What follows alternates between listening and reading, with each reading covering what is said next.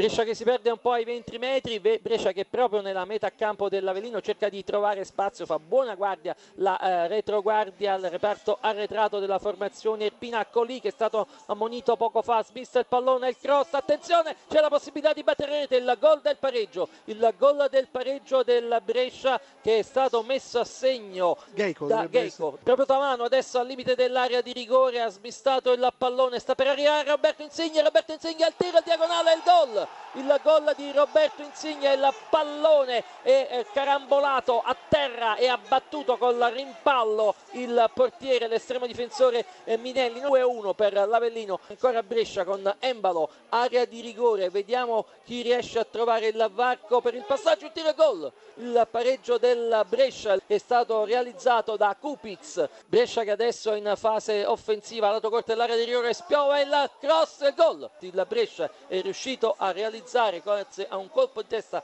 ancora una volta di Kupic, dunque doppietta di Kupic, attenzione alla possibilità, bellissima azione dell'Avellino, il gol del pareggio e Bastien.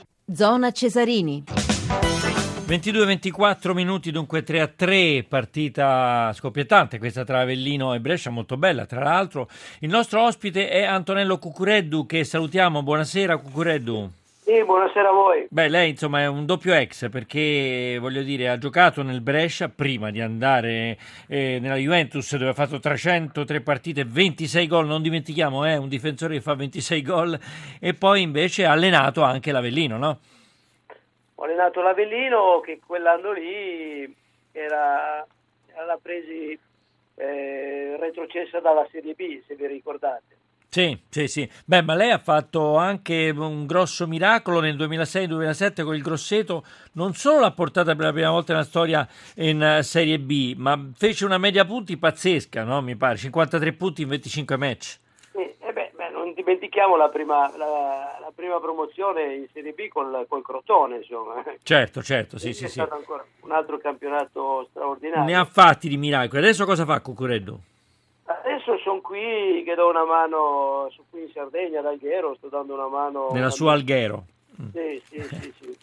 Senta, come lo vede? Aspettiamo, aspettiamo se, se, arriva qualche cosa di buono. E noi intanto la lanciamo da Radio 1, eh? insomma, voglio dire, c'è Cucureddu che è pronto a sedersi sulla panchina. Sì, la voglia c'è sempre. Senta, Cucureddu, come vede questo campionato di Serie B? Per esempio, questa ottava giornata sarà spalmata su quattro giorni, no? Venerdì, sabato, domenica e, e, e lunedì che si conclude con Cesena Spezia, una partita molto importante. Serie B per ora dominata dal, dal Cagliari, e, insomma, è sempre Sardegna, no? Sì, sempre Sardegna. È chiaro che il Cagliari è una delle squadre pretendenti, una squadra che insomma vuole salire a tutti i costi, ma non dimentichiamo il Crotone, non dimentichiamo lo stesso Spezia. Eh, sono lì il Bari, il Livorno stesso, il Trapani. Ma eh, è un bel campionato, un campionato è chiaro che è lungo, molte squadre ancora non stanno andando per quello che è la loro potenzialità. Certo, certo. Lo stesso, lo stesso, Avellino che gli ultimi anni insomma, è sempre stata, sempre stata dal, tra i protagonisti, quest'anno sta soffrendo. Sì. Però mi auguro che il pareggio di oggi dia un po' di spinta al morale, insomma, anche per la, per la città stessa. Insomma. Certo che il pareggio sì, smuove un po' la classifica, però insomma, siamo, siamo lì, lì indietro, è pericoloso. Beh, insomma, l'Avellino sì, sta, sta, un pochino in basso, il Brescia sale a 10 punti, l'Avellino stava a 6 punti, e, insomma, non ci si, va a 6 punti, non ci si muove molto. E domani ci sarà Crotone-Livorno, che è una partita, mi sembra, insomma, di cartello, no? Insomma, due squadre che sono in alta classifica. Sì, sì, bella da vedere questa partita. Il Crotone in salute, lo stesso Livorno. Sono due squadre, vede il Crotone è sempre lì, d'altronde è una squadra che si deve salvare, però io penso che quest'anno abbia un obiettivo questo Crotone, sta giocando bene, una buona squadra, un buon allenatore che si affaccia per la prima volta in Serie B, il Livorno stesso con, eh, con l'esordiente diciamo, ecco, che li, Livorno che ultimamente ha perso, ecco, insomma, voglio dire, mi, pare che le ultime tre partite non siano andate bene, un pareggio e due sconfitte e la squadra di Panucci sta, era anche prima in classifica, però insomma, voglio dire, siamo a tre no, punti dal Cagliari. Eh.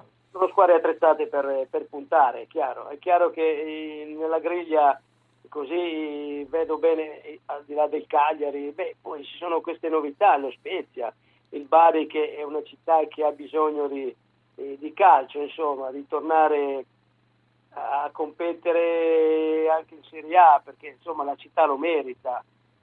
Vedo sto Trapani che sta andando molto bene, sono, sono squadre che ti possono dare eh, soddisfazione, possono dare, creare dei problemi alle squadre che stanno avanti.